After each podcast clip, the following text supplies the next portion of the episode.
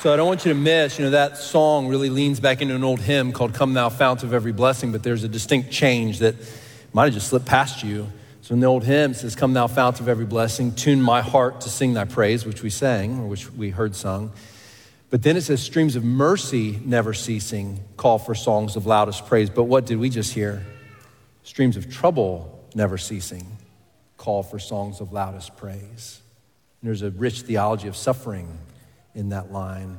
And I think perhaps the author might have been bringing those two things together as a recognition that it's in those sufferings, even though we don't seek them out, we don't run from them. And when God should choose to bring them, it's in those sufferings that we experience a mercy of God that we would not experience elsewhere. And there's a richness and a depth to our identifying with Him in His sufferings, in His crucifixion, and therefore richness of knowing Him and a depth of intimacy with Him. Would we say amen to that? Yeah, and a, and a weighty amen, not a flippant amen. Like, yeah, that makes me feel good, amen. But no, that's right. That's true. And it's, as difficult as it may be, it's hard. So I didn't want us to miss that, having just reflected on that song. Uh, let me pray for us as we dive into God's word. Then we're going to be in Galatians chapter 3, first nine verses today as we continue to make our way through the book of Galatians. So let's pray. Lord Jesus, we have sung your praises now. We thank you that you've given us breath with which to sing them. That was from you. And we just returned that breath to you in praise. And now, what we want to do is put our minds on your word. And we pray, Holy Spirit, that you'd illuminate that word and be our instructor, our teacher today. Would you guide and guard my mouth to speak what is true according to your word? And uh, then may we be edified together as a people. May we grow in love for you, grow in obedience to you uh, grow in our understanding of the truth, and maybe grow in our love for one another and our love of our neighbors. May all those things grow in us today. Pray in Jesus' name. Amen. Amen. All right, friends, I'm going to grab something here. As we go into Galatians 3, I've asked my friend Lily Hayes to help me out. So, Lily agreed. We got a couple weights. So, these are just 25s, nothing serious because we're doing shoulder work today. You don't want to hurt your shoulders when you go to do shoulder work, all right? Lighter weights, folks. Lily, why don't you stand up for me, sweetheart? All right, Miss Lily, would you like to earn $10 today? Sure. Fantastic. She said sure if you didn't hear her. So we got 25 pound weights. I got $10 in my pocket. You can have this $10 and it's your choice, completely your choice. You can either pick those up and do 100 shoulder presses in three minutes you're already shaking your head. You haven't heard what the other option is. It could be bad. Now, the other option is you can believe that earlier today I did those 100 shoulder presses for you, and you can have the $10. You can either believe that's true, or you can pick up the weights yourself and you can do the 100 shoulder presses. Which option would you like to choose? She chose the second option to believe. Some of you might think it's foolish to believe that he did that for you. But there you go, there's your $10. Everyone say thank you, Lily, and good job. Now, Lily, I'm gonna leave those there because you might decide later on in the service that you wanna pick those up, okay? Now, at any point, if you wanna pick those up and you wanna start repping out some presses, you just go ahead and go for it, okay?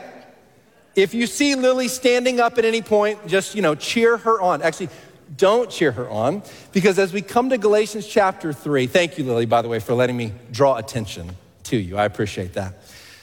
So those weights are there and they're going to stay there. And now, how many of you think she's got the $10? It's hers. She trusted that I did the lifting for her this morning, that it was done, finished, completed. Nothing she needs to do. She's got the $10. What would you say if Lily just started repping out some presses later on in the service? You might think, well, why? It's already done. But here's the interesting thing as we turn to Galatians chapter 3, we are now turning a corner in the book of Galatians. It divides neatly into, into two chapter units. And so, in the first two chapters, what we saw is that Paul was really arguing for his authority as one who is preaching the gospel. He's saying, I am an apostle and I am not of lesser authority than others. The gospel I preach to you, Galatians, is true. You should trust me. And now he's going to turn a corner he's going to begin now for the next two chapters. We're going to take them in really bite sized units to talk about why we cannot return to works of the law instead of faith in order to be made right with God. But the thing is, there's this temptation to keep doing it because those weights, they stay in front of us. And we find ourselves thinking, you know, I know I believe in Jesus, but I might just pick up those weights for a little while. I might just throw up a few reps. I'm not going to do 100, but maybe I'll do five. I'll just add a little bit to the work of Jesus. That temptation is always there in front of us. And I need you to see that because as we work through the book of Galatians, it's very easy, I think, to look at what they were dealing with and go, well, I, am not tempted to add the things they were tempted to add to the gospel. I don't, I don't add the works of the law to the gospel. I'm, I believe in Jesus. And I haven't added anything in order to be justified. But, friends, what we're really talking about is the impulse towards self righteousness that exists in every single one of us. The impulse to really believe that we are good enough on our own and that something about us earns merit with God. And it could be different for any one of us. You could be adding to the gospel your intellectual prowess, you could be adding your discipline, you could be adding to the gospel certain ordinances like baptism or the Lord's Supper, you could be adding certain doctrinal things like we just talked about with ordinances like baptism, but you could be adding just on a, in a day to day kind of a way whatever you think makes you worthy of God's love. This self righteous impulse is in us. And until we recognize it and recognize that those weights are always right there in front of it, and we're really tempted to pick them up from time to time, or maybe all the time, we're really missing the message of Galatians. And so, for the next two chapters, what Paul's going to sort of articulate for us is why we must fight against the enslavement that comes when we pick those weights up again. Those weights are heavy. If you pick them up and try and throw them up 100 times, that's not easy. Now, you see the, the insufficiency in my analogy because lots of you in this room could probably lift those 100 times and do that. When we think about the gospel, there's only one who could ever lift the weight. So if you're thinking, well, I could do that too, you're missing the point. The analogy stands in that there's only one who can do the weight, but we're tempted to pick up those weights all the time. And that's what Galatians, what Paul's going to do in the first nine verses of Galatians 3 is he's going to give us three weapons to help us not pick those weights up anymore. He's going to give us the weapon of the cross, he's going to give us the weapon of the Spirit, and he's going to give us the weapon of Scripture. So we're going to walk through those three weapons together here in just a moment. But let's read Galatians 3 1 to 9, shall we? And then we'll make a couple of observations together. So this text is about helping us take up the weapons that we need in our battle to be free from an inclination towards self righteousness. So Galatians 3, beginning in verse 1, says this. So, foolish Galatians, who has bewitched you? It was before your eyes that Jesus Christ was publicly portrayed as crucified. Let me ask you only this Did you receive the Spirit by works of the law or by hearing with faith? Are you so foolish? Having begun by the Spirit, are you now being perfected by the flesh? Did you suffer so many things in vain, if indeed it was in vain? Does he who supplies the Spirit to you and works miracles among you do so by works of the law or by hearing with faith? Just as Abraham believed God and it was counted to him as righteousness, know then that it is those of faith who are the sons of Abraham. And the scripture, foreseeing that God would justify the Gentiles by faith, preached the gospel beforehand to Abraham, saying, in you shall all the nations be blessed. So then, those who are of faith are blessed along with Abraham, the man of faith. Now, let me make a couple points to you as we work through Galatians. I mentioned this before, but it bears repeating. This phrase, works of the law, is a, it's a technical term theologically, but here's what it means, because I don't want you to be confused. When he talks about being justified by works of the law, justified just means being right with God being in right standing with God. Okay? And when he says, by works of the law, we've already seen him say in chapter 2, no one can be justified by the works of the law. The works of the law are simply this all the actions required in the Old Testament. That's how I want you to think. All the actions required in the Old Testament, not just in the Ten Commandments, not just in Leviticus and Deuteronomy, the portion of the Old Testament that we call the law, but through all the Old Testament. Often, when the New Testament refers back to the Old, it will summarize uh, the entire Old Testament, the prophets, the historical books, the law itself, the, what we call the Pentateuch, Genesis, Exodus, Leviticus, Numbers, Deuteronomy, it will summarize those as the law. And so when Paul says no one is justified by works of the law, what he's saying is no one can be right with God by keeping and doing all the actions required by the Old Testament. Everybody with that? Yes? Okay, so that's what we mean when we say works of the law. That's the first thing I need you to see. Now, in Galatians, in our specific context, the Galatians were being called by this group of people who'd come to them after Paul had preached the gospel to them.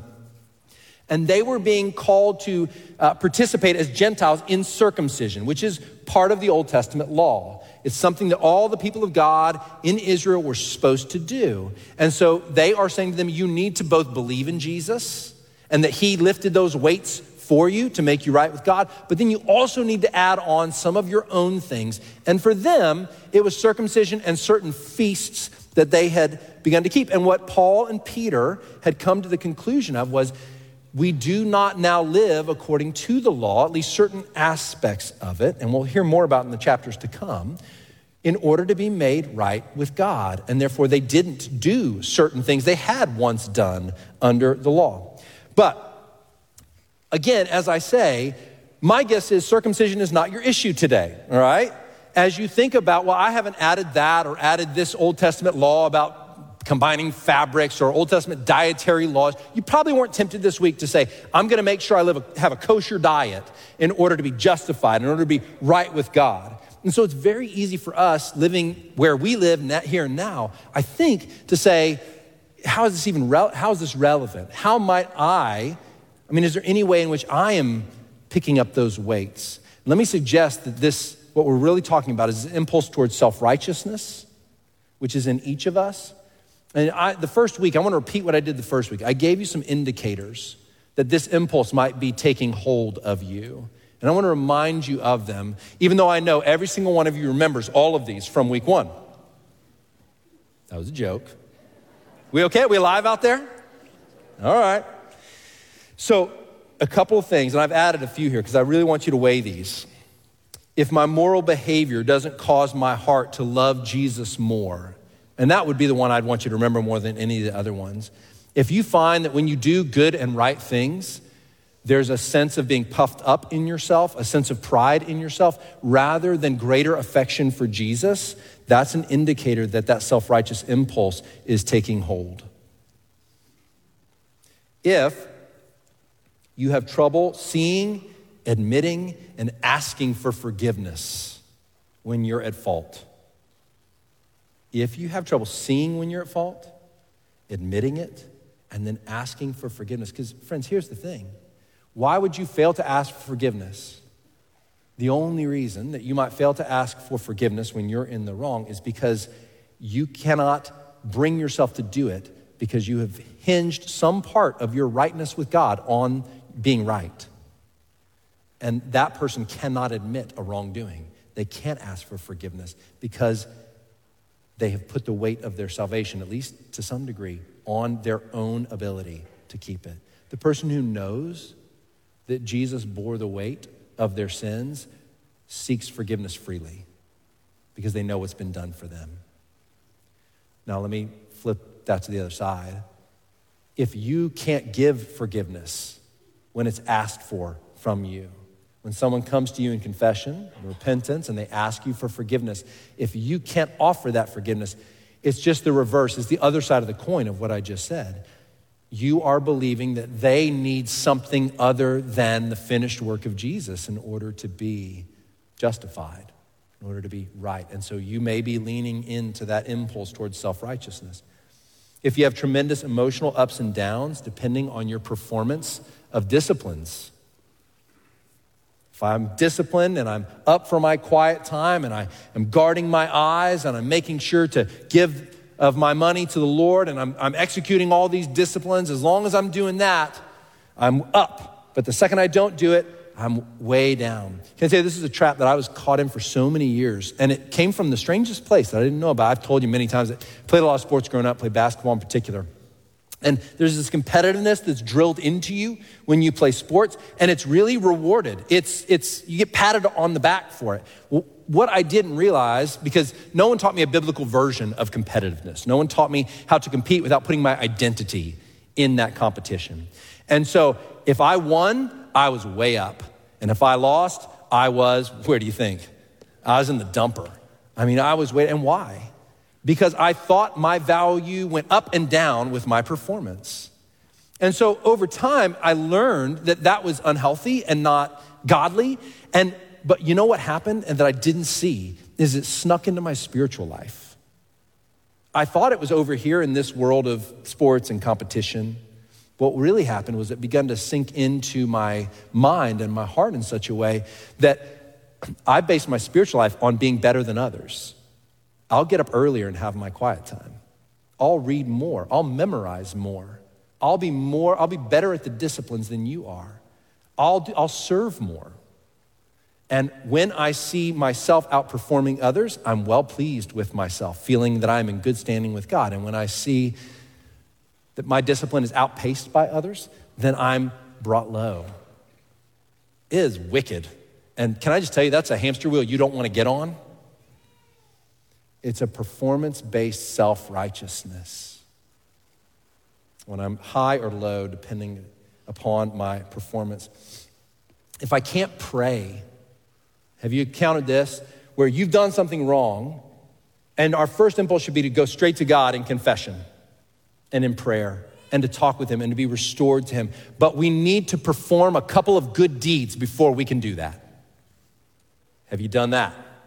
Say, I'm gonna make sure, well, let me a couple days of having my quiet time on time let me a couple days of serving my family pretty well and then then i'll be able to go to god and ask for forgiveness because now i got something in my hand to bring him. Like look look this is why you should forgive me. Look at the good stuff that i've been doing. It's an indicator that self-righteousness been beginning to take hold. If i feel superior to others who aren't as disciplined to me I already alluded to that. If you're a relatively confident person by nature can i tell you something one of the indicators of self righteousness is that you lack empathy for others who aren't maybe as confident as you or able to do as much as you. If you lack empathy towards the person who struggles, it's an indicator of self righteousness. And friends, if you're on the other end of that spectrum, if you maybe are more naturally insecure, can I just tell you that's not humility? It's just a, a subtle form of pride in which you've based your standing on God with your performance and you feel insecure because you feel your performance doesn't measure up. And you will often find yourself jealous or bitter towards those who are confident and those whom God is perhaps using in ways that you don't see Him using you.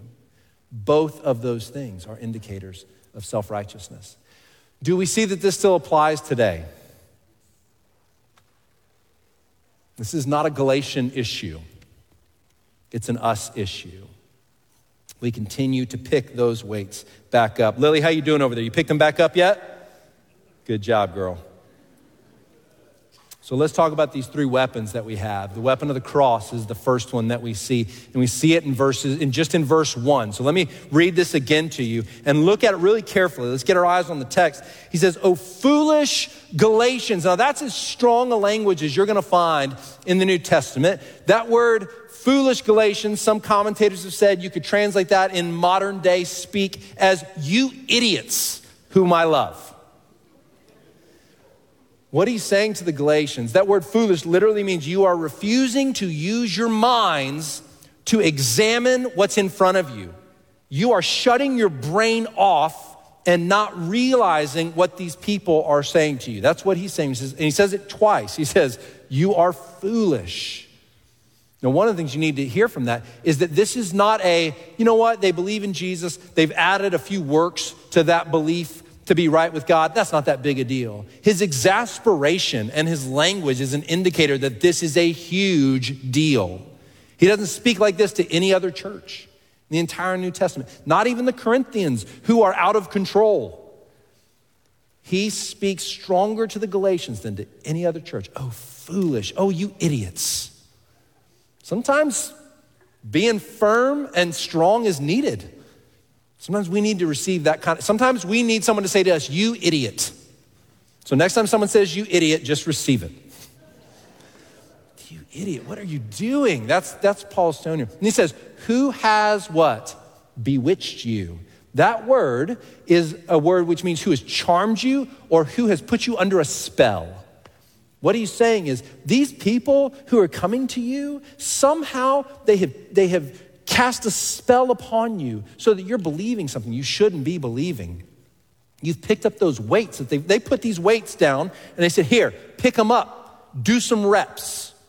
Jesus did them, but you need to do them too.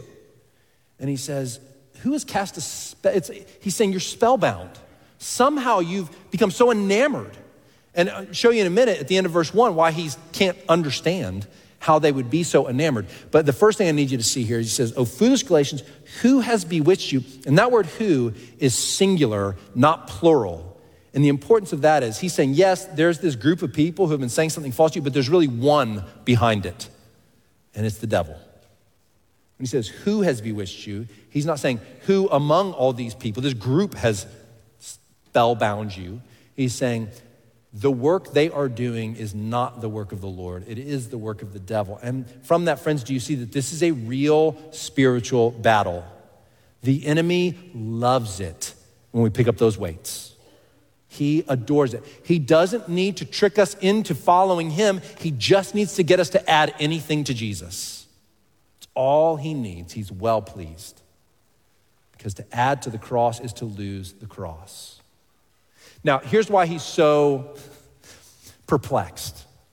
Oh, foolish Galatians, who has bewitched you? And then what's the next line? It was before your very eyes that Jesus Christ, that Christ was portrayed, publicly portrayed as, what's the word there, church? Crucified. Now, what's he pointing out? He's saying, okay, you've been fooled and you've been foolish. What's the weapon? What's the remedy? What's going to break the spell? Not the moral example of Jesus, not even the resurrection of Jesus that he goes to. Where does he go? The cross. I can't, Galatians, understand how you are so foolish and so spellbound by this requirement of works when you've got the cross right in front of you. And by saying that, what he's saying is here's the weapon pick it up. The cross of Jesus, his suffering.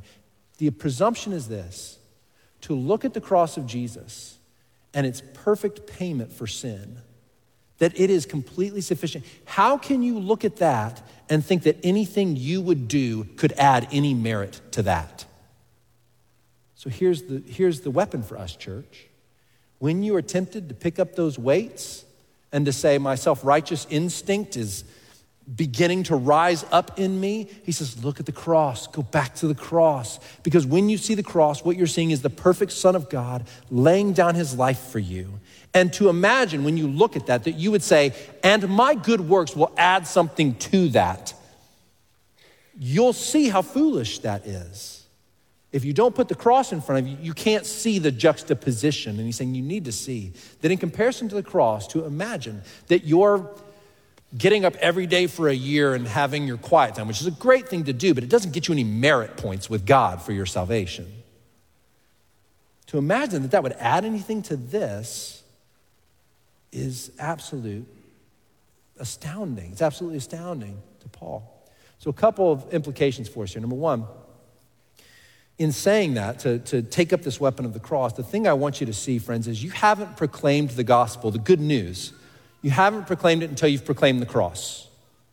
It's not enough to proclaim the benefits of Jesus, to the sort of good things he brings into a life, the moral example of Jesus. You have to proclaim the cross, and the gospel has not been proclaimed until the cross has been proclaimed as payment for sin. The cross, go back to it. Don't let go of it. Now, friends, let me say if you're caught up in the bitterness of unforgiveness, Go back to the cross. Can I give you the cross? Go back to it. And when you look upon it, recognize that that was necessary for you. You needed the cross. Your sin required that action. Not somebody else's, yours. You will be free to forgive when you see that. Go back to the cross. Friends, if you're, I'm talking to my younger friends, but really any of us, my younger friends in particular, though, if you're enamored with worldly philosophies, worldly ideas, can I just tell you, they all amount to some version of self justification, every single one.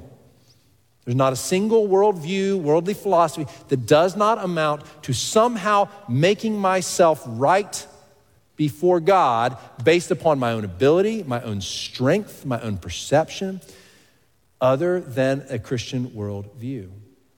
If you're enamored with those worldviews, can I give you the cross? Go to the cross. Colossians chapter 2 2 says that Christ is the revelation of the mystery of God. And then Colossians 2 3 says, In whom, in Christ, are hidden all the treasures of wisdom and knowledge. You have not understood anything in this world, not math, science, history, politics, no matter what the subject, you have not understood it until you've understood it in Christ, through Christ, and for Christ. What I mean by that is you have not understood any wisdom or knowledge because He is the one who possesses all the treasures of the wisdom and knowledge of God. You have not understood it until you've understand, understood how that knowledge fits within the purposes of God in Christ. In Christ. You have not understood it until you've understood it, understood it through Christ, which is to say, with his illuminating power moving through you to cause you to understand it as true wisdom and true knowledge. And you have not understood it until you've understood it for Christ, how it points to him and exalts him. You have not understood any piece of information in the history of humankind until you've understood it in Christ, through Christ, and for Christ. Don't be enamored with worldly philosophies. Go to the cross. It is the very wisdom of God. Now, friends, that's the weapon of the cross. Now let's look at the weapon of the Spirit. In verses two through five, this is where Paul focuses in on what the Spirit does and who he is. And just look with me again now at verses two and verse five. So, in verse two, we're going to see the Spirit from our perspective, and then in verse five, we're going to see it from God's perspective. So, here's what he says He says, Let me ask you only this. So, in other words, he's saying, All right, let's get down to the most important question, Galatians. Did you receive the Spirit by works of the law or by hearing with faith? And the presumed answer is what, church? Faith, not by works. So, what he's saying is, Galatians, look through your eyes and tell me when the Spirit of God came to indwell you, as Christ promised it would when he left the earth and ascended to sit at the right hand of the Father and said, I will send the Holy Spirit into the world. And when that Holy Spirit came, did it come to you because you did enough good things that the Spirit said, okay, now I will come and take up residence in your life? Or did the Spirit come when you believed? And the answer is, when I believed. Now, verse 5, he's going to flip that viewpoint. And what does he say in verse 5? Does he, meaning God, who supplies the Spirit to you and works miracles among you, do so by works of the law? or by hearing with faith? It's the same question reversed in its perspective. He's saying, not only, I'm asking you to look from your perspective, now I'm asking you to look from God's perspective. Did He, looking down at you, decide to give the Spirit when He saw you believe or when He saw you work? And what's the answer, church? Believe. So, what He's saying is the Spirit which has taken up residence inside you, the very Spirit of God, is the evidence that salvation is by faith. And therefore, you have now living in you a weapon to fight against this self righteous impulse. Now, I just want to get the tip of the iceberg here, but let me enumerate a few things the Spirit does to help us in this battle. Because the work of the Spirit is so rich. And let me say, the implication of this point of verses two through five is that you need a rich daily interaction with the Spirit of God. Now, in theologically conservative churches like ours, for some reason, the Spirit, sometimes and the work of the Spirit, can make people uncomfortable. But, friends, if you don't focus on the work of the Spirit according to the scriptures, you are tying one hand behind your back in your battle against self righteousness. You need a rich daily interaction. All that the Spirit has to give, you should want. Resist nothing that the Spirit gives. Measure it by God's word, but receive all that the Spirit has to give. All the gifts and the work that He would do. So, friends, we want to embrace the work of the Spirit. Now, let's talk about how He then helps us as a weapon in this work. So, we need a rich daily interaction. So, the Spirit was given for faith. That's what we just heard, not for works. So, He is always present to remind me not to take up the law. In other words, when I'm tempted to pick up those weights and say, I'll just rep out a few presses, the Spirit is in me going, Don't do that. Stop doing it. You have a constant testimony. One who dwells in you, if you're a follower of Jesus, one who dwells in you, who is constantly testifying to the sufficiency of the cross and your, and your lack of need to take up any other thing. He's always there testifying. Have you ever had a, a song that was a, an earworm? Yeah, they're kind of troubling sometimes, right? So you're going to love me for this. The, the all time earworm is baby shark, do, do, do, do, do, do, baby shark, do, do. It's so annoying, isn't it?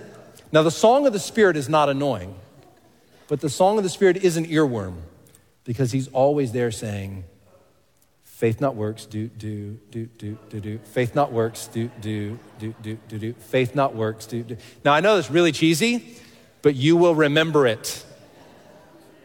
And you can eliminate Baby Shark and just sing Faith Not Works now every time that song gets sung. He is always there. To, you have to listen, listen. Because the Spirit's never saying works, not faith. The Spirit is always saying faith, not works. Always. And he's always there to remind you. Now, the Spirit is given for faith, so he's always there to testify, but the Spirit is given for faith, and so it stands to reason that trying to add works of the law to my justification will diminish my experience of the Spirit. So I want a rich daily interaction with the Spirit, so I don't want to take up the works of the law. Now, last couple things here for this point. The Spirit is given for faith, and so he will, living in us, reinforce and build faith. So he's not just there reminding us, he's actively building our faith, which is how we are justified before God. So here's a couple ways he does that. When he convicts me of sin, and that's part of the Spirit's work, he doesn't convict me in such a way as to condemn me and crush me. Because my forgiveness, my righteousness, is not based upon my performance. So when I fail and need conviction and need forgiveness, the Spirit brings that conviction in such a way that I seek forgiveness, but not in a way that crushes me beyond repair, but causes me to say, I can be forgiven. Isn't this the beautiful work of the Spirit? That He can convict, but not in such a way that I am condemned and, and hopeless that I am convicted. And friends, some of you maybe have never, if you're not in Christ, and you've never experienced this. Every time you feel you do something wrong, the weight of that so crushes you, you can't move forward for weeks on end. And I want to say, here's the miracle of what the Spirit does. He comes in and he says, Yes, you are wrong, and that was not good. At the same time, there is, through the witness of the Spirit in us, this hope in the love of God, which we have not been separated from because of that sin this hope in the redeeming power of the work of the cross that is there. And he's testifying to that even while he's convicting us. Can you imagine that? Haven't you experienced that? It's so good. You are at the exact same time being convicted of your sin and being upheld in the love of God in Christ Jesus so that they're never pulled apart. It's fantastic.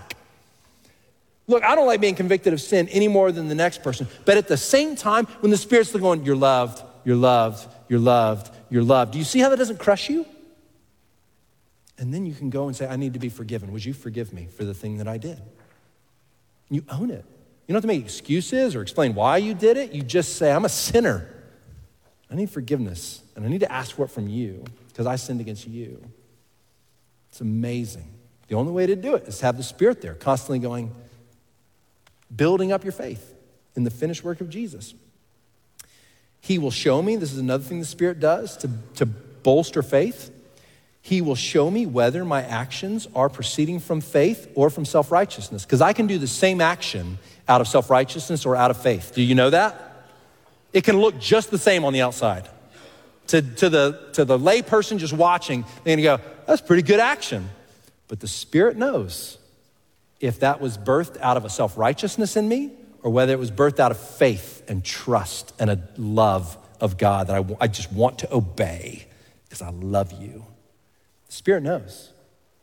And the Spirit reveals that and shows that and helps us to be have our actions born out of not self-righteousness, but out of faith. So he's testifying to us all the time about that. And the last thing that the Spirit, I'll just, again, tip of the iceberg stuff here.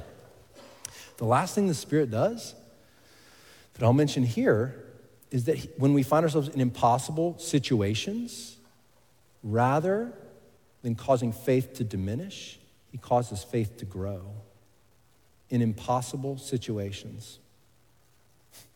It's pretty amazing, isn't it? When we find ourselves in those places, and this you would expect, this is what you would expect, is my faith is going to diminish, it's going to shrink back. I, am just, I'm, I, I'm under the pile. It's too much. And when the Spirit's there, what the Spirit does, you go, I'm given for faith, and I will build faith. And so rather than that circumstance causing us to shrink back in faith, he takes it and he causes our faith, he fans the flame of our faith with it. It's absolutely supernatural. It is not human for this to happen. So, all of that work of the Spirit here, friends, is because Paul is saying in these verses that this daily rich interaction with the Spirit is so necessary as a weapon against self righteousness. That's what he's pointing us to. Do we see that? Yes? All right, let's look at the last one. It's the weapon of Scripture. And we'll take our last few minutes here to, to look at this. In verses six through nine, you might not readily see how this is talking about the weapon of Scripture, but let me just show you and give you a brief explanation. So in verse six, he says, just as, in other words, in the same way, Galatians, that you're justified by faith and not by the works of the law, in the same way, Abraham believed God and it was counted to him as righteousness. So let me just walk you through a little history here. This is a, a reference to Genesis 15. And in Genesis 15, uh, well, first, let me say, the Galatians, the people that are tempting the Galatians, they're referring back to Moses and saying, you need Moses plus Jesus. You need the law of Moses plus Jesus. And so, what Paul's going to do is go, oh, I'll go further back than Moses. 430 years before Moses lived and the law was given, Abraham lived. And so, let's find out how Abraham got right with God. Let's, let's examine that. So, he goes to Genesis 15. And there's this moment in Genesis 15 where God promises Abraham a son, and through that son, descendants as numerous as the stars in the sky. Abraham's 100 years old, he has no children. God walks him outside of his tent. He says, Look up at the stars in the sky. Now, just imagine no light pollution. What do we say? Scientists think that they will, the technology that they have, will have in the, in the coming years, will reveal probably 2 billion galaxies. So he's not seeing all 2 billion of those stars, but there's a lot of stars in the sky. And so just imagine now that he's seeing all these stars, and God says to him, I promise, I'm to give you a son. And Abraham is like, I'm a hundred. Hundred year old men don't have kids. But that's not what Abraham says, is it? Because in Genesis 15, we hear this God showed Abraham the stars and said, I'll give you a son, and through him, descendants as numerous as the stars in the sky. And the next line is, And Abraham believed God, and it was counted to him as righteousness. In other words, Abraham was not justified by his works, he was made right with God by his faith. And then, now, that's what he's alluding back to Genesis 15. Go to verse 7 now. And it says, Know then, Paul says, Know then that it is those of faith who are the sons of Abraham. So his conclusion is if Abraham, way before Moses and the law ever existed, was made right with God by faith, then the conclusion is that it is those who are of faith that are the fulfillment of that promise. So Abraham was promised descendants as numerous as the stars of the sky. Who are those descendants? They're those who believe in the same way Abraham believed. They're those who are made righteous through faith. Now, someone might say, okay, how do you know that just because Abraham was made right with God that way, the descendants that he was promised are those who also are going to be justified before God that way? And that's what he's going to answer in verse 8. So in verse 8, he says this And the scripture, foreseeing that God would justify the Gentiles by faith, preached the gospel beforehand to Abraham saying, In you shall all the nations be blessed. Now he's going, This is what God did in Genesis 15. Let me take you back to Genesis 12. So he goes three chapters earlier and he says, Before Abraham had been called out of his homeland, before he had been circumcised according to God's standard in Genesis 17, before he had been willing to offer up his son Isaac, trusting that God would raise him for the dead, before he did any good work, God called him and said, Through you, I will bless all the nations. What's that blessing? According to verse 8, it's that they would be justified. And how would they be justified? Through faith. So, in other words, he's saying justification is by faith. Abraham proves it in Genesis 15. And he showed us all the way back in Genesis 12, even before he justified Abraham, that he was going to justify everyone who would be justified the same way Abraham would be justified by faith, not by works. Now, all of that, friends, all of that is to say this Here's the weapon of Scripture in that. What Paul is doing is he's saying, You think, Galatians, that perhaps we are departing from the ways of God because we're not following the law anymore to get our righteousness. We're not doing the works of the law. And so you think this is the way God used to operate, and now we're operating in a new way, and it feels like we are not following the way God has always operated. And what is he saying? Paul's saying, No, no, no. The way God has always operated is to make people right with Him by faith. And He points all the way back to Abraham. He says there's this thread running from beginning to end of Scripture that testifies that salvation is by faith alone, through grace alone, in Christ alone. That's why He says He preached the gospel to Abraham. He proclaimed the good news of salvation by faith to Abraham way back in Genesis 12.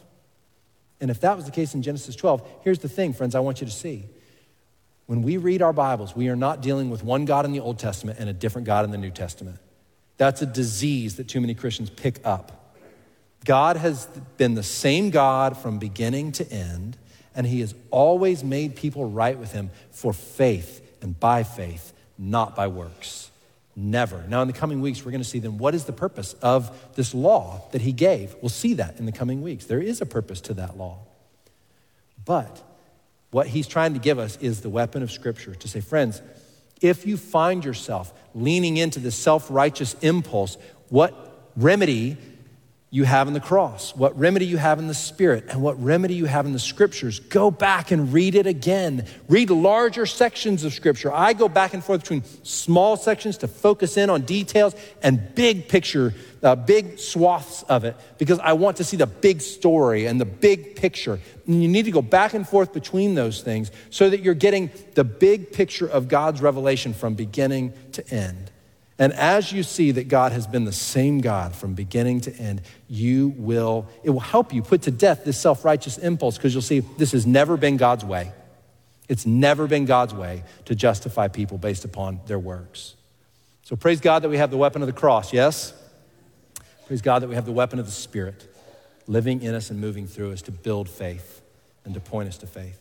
And praise God that we have the weapon of His Word so that we can go to it again and again and see that He has always been the same Let's pray together, and then we'll worship in song to close our time. Lord Jesus, we thank you for these weapons that you have given us and help us to take them up wisely and well. Father, I pray that you would take your word now, hide it in our hearts, that we might not sin against you. Our endeavor here today has been to examine your scriptures together, and we've wanted to engage our minds. Don't let us be foolish, like Paul had to say to our, our brothers, the Galatians, our sisters, the Galatians where they would not put their mind to the truth, but turned away from it. And so I pray that that would not be true of us, that we would, in the power of your Spirit, put our minds to the truth of your word, hear the gospel, and walk in it in all its implications.